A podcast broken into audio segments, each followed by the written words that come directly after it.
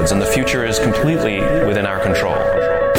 We're living through the single biggest culture shift of our time. This is the time for us to just really take charge. That's what revolutions do. They enable the impossible. Katie Burke here with The Growth Show, and I'm joined by Charlene Li, who's the founder and CEO of the Altimeter Group, the author of best selling books including Open Leadership, Groundswell, and most recently, The Engaged Leader her most recent book on how leaders can use digital forums to better engage and impact their teams. Charlene is named one of the most 100 creative people in business, one of the most influential women in technology, and has appeared on countless media outlets. A graduate of both Harvard undergrad and HBS, Charlene is a true innovator in tech, so we're very lucky to have her here with us today. Charlene, thanks for being with us here on The Growth Show. Thank you for having me on the show.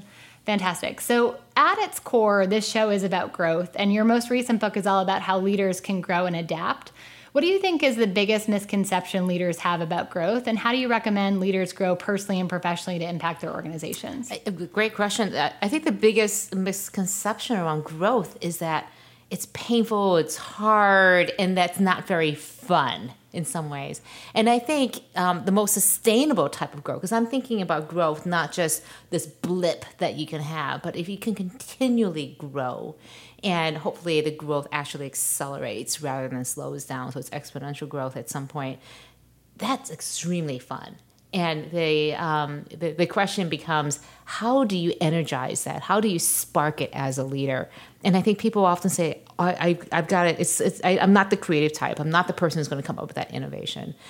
And what i find so fascinating are companies who grow who don't really do anything different but they do it better. They do it with greater purpose and sense and mission. And I think for leaders to connect with that can be an incredible way to create that spark.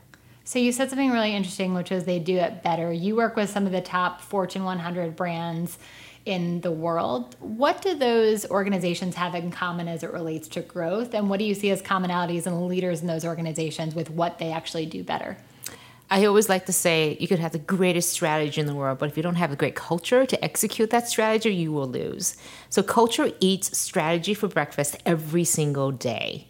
So, if you have a great strategy, but you don't have the culture to execute it, you're going to be toast. And so the companies that do it better have better cultures, I find. They have better leadership. They have better alignment around what makes them tick. And it's not to say a good culture versus a bad culture. What is that? It just means that the culture is aligned, that people know what the purpose and mission and culture is, how we're going to accomplish that, how we get work done. So you can have a very competitive culture. And that could be just perfect for that culture. Another one could be all kumbaya and it'll work for that group. I don't care what the culture looks like, but everybody needs to be aligned around it. Absolutely. I, am clearly very biased given that I run our culture team, but I, I happen to agree. Uh, one of the things you tweeted recently, which I really liked, was uh, Tim Cook's quote that the most diverse teams will build the best product. How does diversity kind of dovetail with that approach to culture, and how do you think uh, best in class companies are prioritizing diversity as part of their recruiting and retention strategy? One of the biggest problems with companies is that you, you tend to fall into groupthink. And what diversity does is it keeps you out of that rut of oh, what is it that we think is best? Well, it's whatever we think is best, and you have only one perspective or two or three versus hundreds or thousands. You get such better, they're all data points in the end. And you know you have better assurances of making the right decisions if more data points. What diversity does is give you data points and different perspectives. It's not to say that it's the only perspective or you have to incorporate all of them, but you can take those into consideration. And so I, I think the major thing that Tim realized is that his customer base is extremely diverse. So, how do you understand the needs and opportunities of someone who's very old or very young, very rich, very poor, all of these extremes, versus the lowest common denominator of whoever is that you happen to have as employees think is best? So, being able to walk in the shoes of your customers, live them, be them, and having that voice inside the company just shortcuts that that entire understanding what that customer journey looks like. And on that specific point, who is an organization or leader that we could point to who's doing a really great job of it? Who's someone all of us can aspire to on that front? Um, I think Sheryl Sandberg at Facebook and Ginni Rometty at IBM, two great women leaders uh, who have just great points of view of thinking about diversity and how to include different voices and making sure that they're amplified both leaders of tech companies that have always struggled with diversity. But usually, when I talk to diversity with leaders, the first thing they say is, "I said, so how, well, how are your diversity efforts going?" And the first thing they go is, and they sigh, sort of resign. It's really hard. You don't get that from Sheryl. You don't get that from Ginni. They go right into it. Look, this is what we're doing, and it is a top priority, and this is how we're living that value of valuing diversity and diversity of voices. Absolutely. Both of those women are uh, relatively engaged in digital media, sort of externally facing. One of the things we hear from CEOs on a regular basis, given that we're a marketing software company at HubSpot, is I can't tweet. I can't possibly tweet. The risk is too great. And I think one of the things you talk a lot about in the engaged leader is know that you have something authentic and important to say. How do you advise the CEOs you work with on having an authentic voice online and what that can look like? Well, it's interesting because I opened the book with Ginni Rometty, who does not tweet. She has a Twitter account, uses it to listen so people can reply to her, so she's part of the conversation, but she does not tweet because strategically it doesn't fit with her. And I had a chance to talk with her a few weeks ago. And I go, just tell me more about that again. And she goes, oh, you know, we look at it, there's so many things, but I cannot be authentic in that channel. I do not feel that I can put my best foot forward and focus on that and use it to the best of my ability. I can be authentic in these other channels, which are much more aligned with the kind of things I want to do. So she's thinking very strategically. I have so much respect for a leader who says, I don't tweet because of reason A, B, C, and D, not because I don't get it. I don't understand it or is you know without having really explored it because it's i think you have to have a plan and intention on it. Otherwise how can you be respectful of your customers your partners and employees? They're there. And it's like you're saying come and knock on my door. Come and call me. But i'm not going to answer that call because so, I just haven't bothered absolutely. to figure out if this is the right medium for me. Absolutely. So, on the exact opposite side of the spectrum, uh, Sheryl Sandberg's post about losing her husband after she came back to work was arguably one of the most moving social media posts in sort of recent memory. Does leadership need to get more personal? Do you think people reacted? What do you think people's reaction was, and what was the overall commentary you got from her sharing what was inherently a personal event, um, but in such a public way? Leadership is personal we, we develop bonds with people not just because we talk about things at work, but because we get to know each other as people. I mean, business is personal. So why wouldn't you talk about that, to share things like that? The people you work closely with, they know your kids, they know what concerns you, what your hobbies are, they know what interests you are, what foods you hate. They know those things. And it's part of what how they draw connections with you. And if that relationship is going to be built on that, how would you build that in a digital way? So my point is, an engaged leader in this day and age, you have to be digital because that's how we establish relationships. And we have cut off this entire side of our leadership ability to connect with people if we don't use these digital tools. The question becomes how do you establish relationships through these digital tools from a leadership perspective? I've talked to quite a few leaders now who say, you know, I use LinkedIn and Facebook, but I use it in a personal way. It's really intimidating. How do I think about that from a leadership perspective? there are very few role models who can express how do I be a leader and get leadership things done through this channel. And I, I, think in many ways, looking to young people, the millennials, for this is not the answer because they use it personally. They don't know how to lead, they're still very early in their journey. Uh, so I had to go for the book. I looked at very established leaders, you know, leaders at the very top who worry about these kinds of issues like what if i tweet and get myself in trouble sure. and uh, for the most part they every day they are speaking on behalf of the company they know what they can and cannot say and i say you got to trust your gut as a leader and have confidence in the fact that you know what it means to lead now you got to lead through these digital channels that's a lot i'd rather teach a great leader how to use a digital channel than somebody who knows how to use digital how to be a great leader one the first one's a lot easier Absolutely. I think that's a great point. Uh, so you set a really unique example by uh, being a founder and CEO at Altimeter, but also finding time to write. So most folks cannot effectively balance being a CEO and creating content, and you've managed to create multiple best-selling books doing it. How do you balance? Talk to us a little bit about how you work on a day to day basis and how you balance day to day growth and kind of hands on with the org and creating content that allows your thought leadership and your brand, both personally and at Altimeter, to scale. There's no such thing as balance either in this or with personal and work because um, I get asked about that too because I'm a working mom too as well. I just constantly say that it is a series of less than optimal um, compromises, and, and I'm constantly compromise how much I can focus on work and driving the business and how much I can focus on the leadership. And ideally, the two come together, but I can't make it work all the time. So it is a constant juggling. There is no simple solution. I used to have a blog that was called Midnight Musings because that's when I would write. I would write at midnight because that was the only time I had the space and energy between work and people having demands there and then coming home and working demands. It was my third shift. Um, but it, I can't do that anymore. Maybe it's because of age or something. So I actually, uh, one of the things I do, I was just talking to Elijah before on this. Uh, we at, at Altimeter try to have all of our meetings on Tuesdays and Thursdays, and that leaves Monday, Wednesdays, and Fridays open for thinking time, work time. Because in order to write, I need about an hour to two hours to get into it. Then I'm into it for another three to four hours, and then I'm exhausted. I can't do anything else. Absolutely. So I need that long stretch of time. I'll be very transparent also. I work with writers. I uh, when I wrote The Engaged Leader, I worked with a wonderful writer and editor who was my editor for Groundswell, and uh, she and I have worked together a very long time. It was my ideas, we outlined. She would help me with the first draft. We'd pass drafts back and forth. The key thing here is if you feel like you have to write every single word and not realize that this is writing is always a collaboration with you and editors and writers and researchers and for me, getting down that first draft is the slowest part. So I partner with people. I've, I've partnered with people on every single one of my books, either as co-authors or writers or other people, to get that first draft done. Absolutely. So, speaking of collaboration, how have you built your team? How do you think about hiring and recruiting at Altimeter, and how do you advise uh, leaders of high growth organizations to do the same?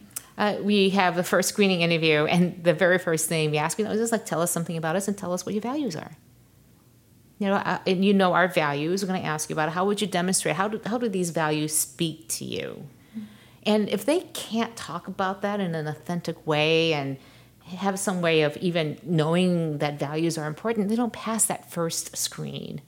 And then the second thing we do, you know, the skill checks, the background checks, but we do practical exams for every single position. So this is not just based on let's just talk. It's a skill-based practical set. Even our COO had to write out a project plan for how she would execute something, take a bunch of materials and synthesize it into a plan. Because I wanted to see how she worked, how she thought. There's no right answer, but there's nothing like a practical exam to get to skill. So every single person has a practical exam. That's so interesting. And on the values front, how do you push the organization so that um, you're not screening for sameness? So, in other words, if I just think that you and I really connect because we're both super passionate about X value, that sort of thing, how do you make sure that that process is inherently solving against sameness for diverse teams? Values isn't about saying that you like something or believe in it, it's about living them and when they helped you through a hard point. So, when did you have an issue where integrity was challenged? When did when was it hard to amplify? When did you really feel like you were not empowered and you had to go do things? So give us instances that show that you lived your values, lived these values that we have. Because uh, you may express them in a different way. And we're not looking for, did you check six out of the seven, right? It's really how well have you experienced these? And can you talk about what does integrity mean to you? And we've, you know, integrity for us, the definition of it is do we have the communications in the relationship so that we can live in integrity with each other? If there's anything left unsaid between us, we are not living in integrity. If you're holding back a piece of feedback because I don't want to hurt your feelings and everything, that's not living in integrity. Yep. So those really are, well it's really hard to, you know, to parse those things out. So I think you uh, said something really important earlier, which was that it's not always the case of just executives adapting to how millennials do social media. With that said, one of the great insights in your book is that the power dynamic of being a leader has fundamentally changed. Talk about how. Um, folks who have been managing people for, for many years can deal with the fact that now uh, millennials or new folks the workforce have are more empowered than ever and what does that look like and how can leaders adapt Well, there's a reason why I think uh, the engagement numbers are so low because I wonder if leaders really want empowered employees. Fundamental question empowered employees are kind of a pain mm-hmm. to manage because they are constantly questioning you, they're engaged in their work. And oftentimes, when I talk to these managers, they go, you know, these millennials, they ask way too many questions. Mm-hmm. Um, they're demanding too many things. They want to know, and they think it's very self centered in reality, I think these millennials are saying, I want to bring the best of me forward into the work. They're incredibly dedicated, and it's translated as something different. So I think of leaders who traditionally have said, you know, I put up and shut up for all these years to get to where I am today. You have to pay those dues also. That doesn't fly anymore. Because the top power dynamic says, I want you to come to the level where I am. And the relationship I want with my managers as a millennial is one as a peer. You're my coach. We're going to have a dialogue and talk about how we're going to accomplish this. Versus you're going to be my boss and tell me exactly how I'm going to do it. And if I don't do it and shut up and put out, then I don't have a job. And millennials, frankly, have a choice. They can work for a boss who's enlightened and engaged in this way, want to engage with them, or they can, you know, work for a boss who doesn't think that way. And guess what? They're going to leave and go look for a boss who thinks in a much more engaged way. Absolutely. I think that's a really good point.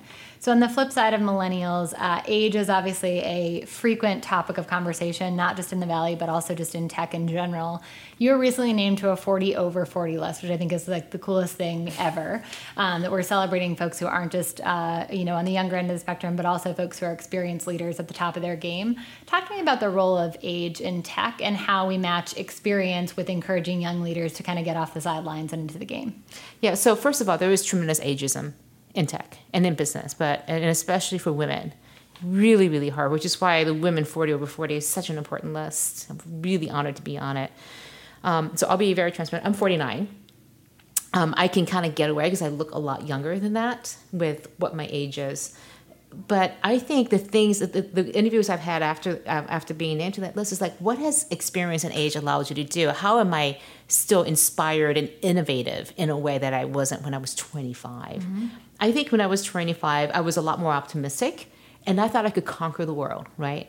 I, am much more realistic now, but I actually have the means to be able to conquer the world now because mm-hmm. I know what to do. Whereas 25, I was just kind of flailing at the edges, yep. making a ton of mistakes, going and wasting a lot of energy trying to figure out how to do this. So the experience has taught me what's working, what's not. I may lack some of the energy that I had when I was 25, but I can be a lot more effective now because of all the mistakes I've made. I won't make them again. Uh, so experience is what you get when you don't get what you want, and I have a lot of experience at this point. I think that's a, that's a great way to put it.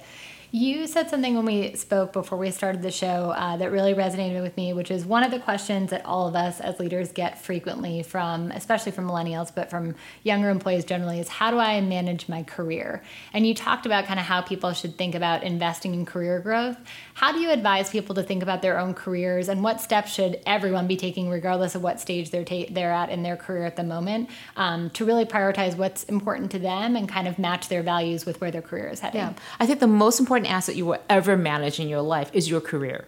And yet, people spend more time managing their music collection than they do their career. So, let's think about how you invest your time.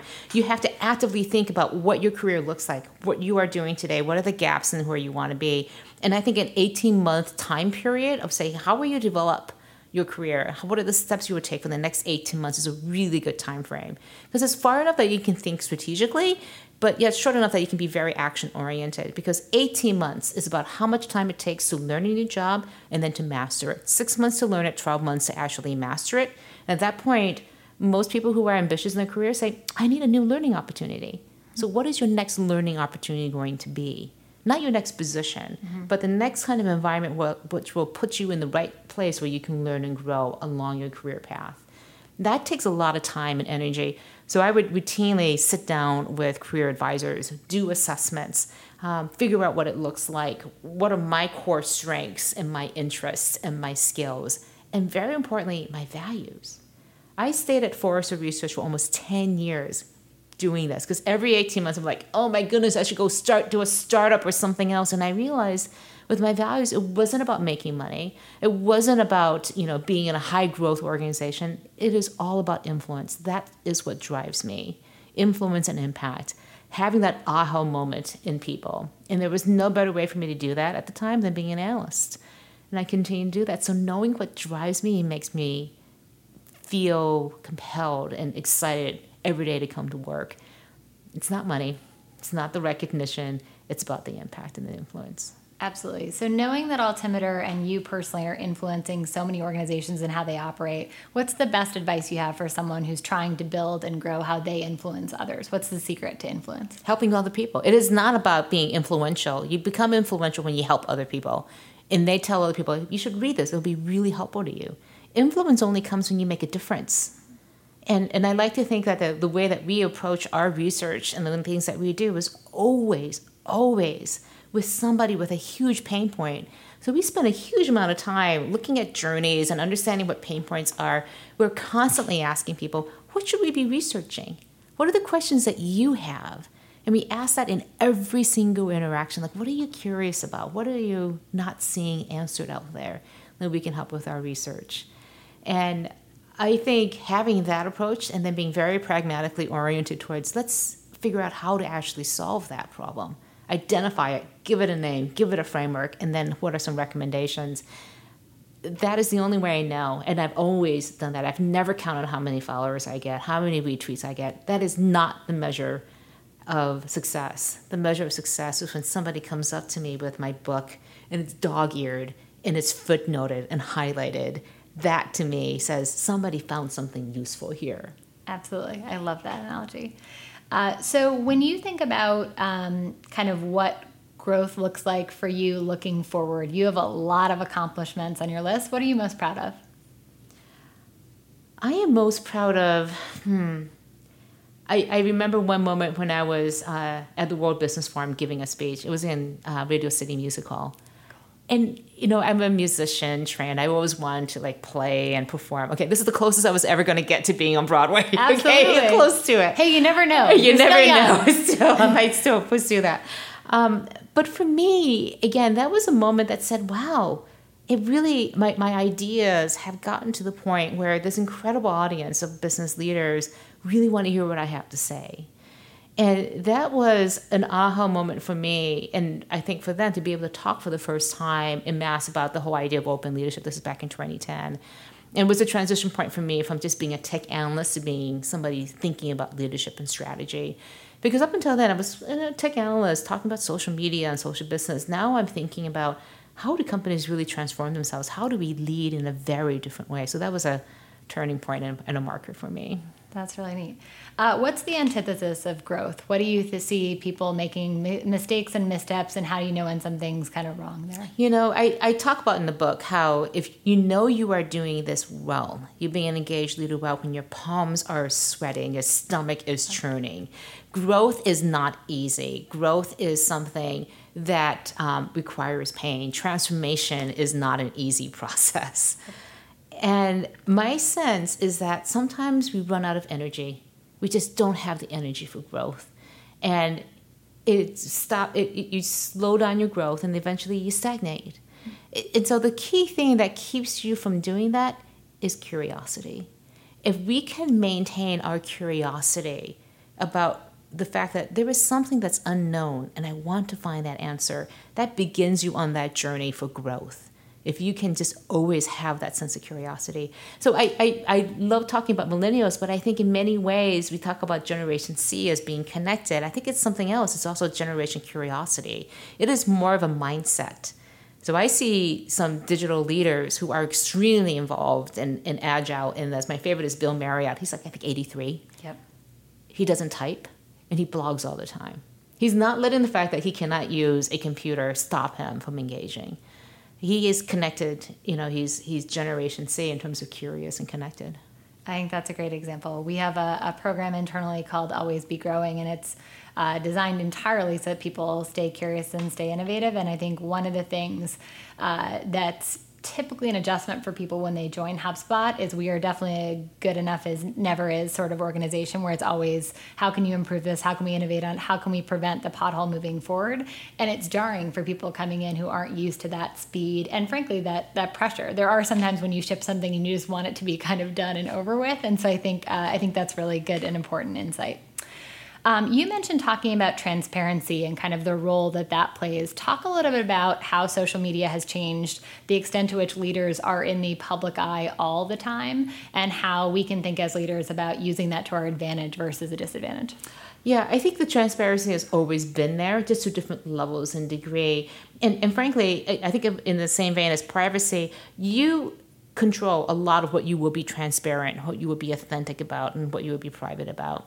Um, I have the, this this sense of being very authentic and transparent. You will not find the names of my kids anywhere. I patrol it. I make sure it's done. It's not out there. They have been trained not to use their real names. And so I'm constantly monitoring that. So knowing what I will be transparent about, what I will be authentic about, what I will keep things private, in the end, the only things that are truly private are the things you never share. So I think every organization and every leader needs to think through very strategically what will I share that will make a difference to my leadership goals? And more importantly, what are the stories I will tell? And we know that stories move people because they remember them. Every strategy in the end is a story. It's a strategy that says, We're here today, we're going on this journey to get to that point tomorrow. People remember stories. And the more emotional stories are the ones that people remember. So when I think about authentic and transparent, being human, what does that mean? Sure. Tell a really good story. And tell it as if you were sitting here and having a conversation with me. And what digital has done, it has removed the cost of communication. It's taken it down, it's frictionless. So we still see leaders saying, oh, I have to make this perfect. No, you don't, because you can do this every day if you wanted to. And that removes the need to be perfect. Absolutely. So, closing things out, uh, you just just published your new book. You've been super successful at Altimeter. What's the next chapter in your story? I think I have about five more books written, you know, inside of me. Awesome. I, I'm inspired by Peter Drucker, who wrote two thirds of his books after he was 65. I'm like, oh, not even there yet. So I, I look forward to continuing to ask all these great questions. I don't know what some of these questions are going to be. I have an idea what my next book and the next two books potentially might be about. So I'm working on both ideas to see which one comes up. I just continue to want to do that, to ask the questions, to maintain curiosity, and to continue to grow uh, because it's what drives me people ask, so when are you going to think you're going to retire? I'm like, why would I want to retire? I'm having so much fun. Uh, so I see, I, I don't see any end to doing this. The form and function of how I do it may change with the times, but I will always remain, you know, hopefully influential in creating great content that helps people. Charlene, it's obvious why you're such a great storyteller and why you've been so successful in helping so many companies grow. Uh, if you have not read The Engaged Leader, I highly suggest that you do so. And Charlene, thanks so much for joining us.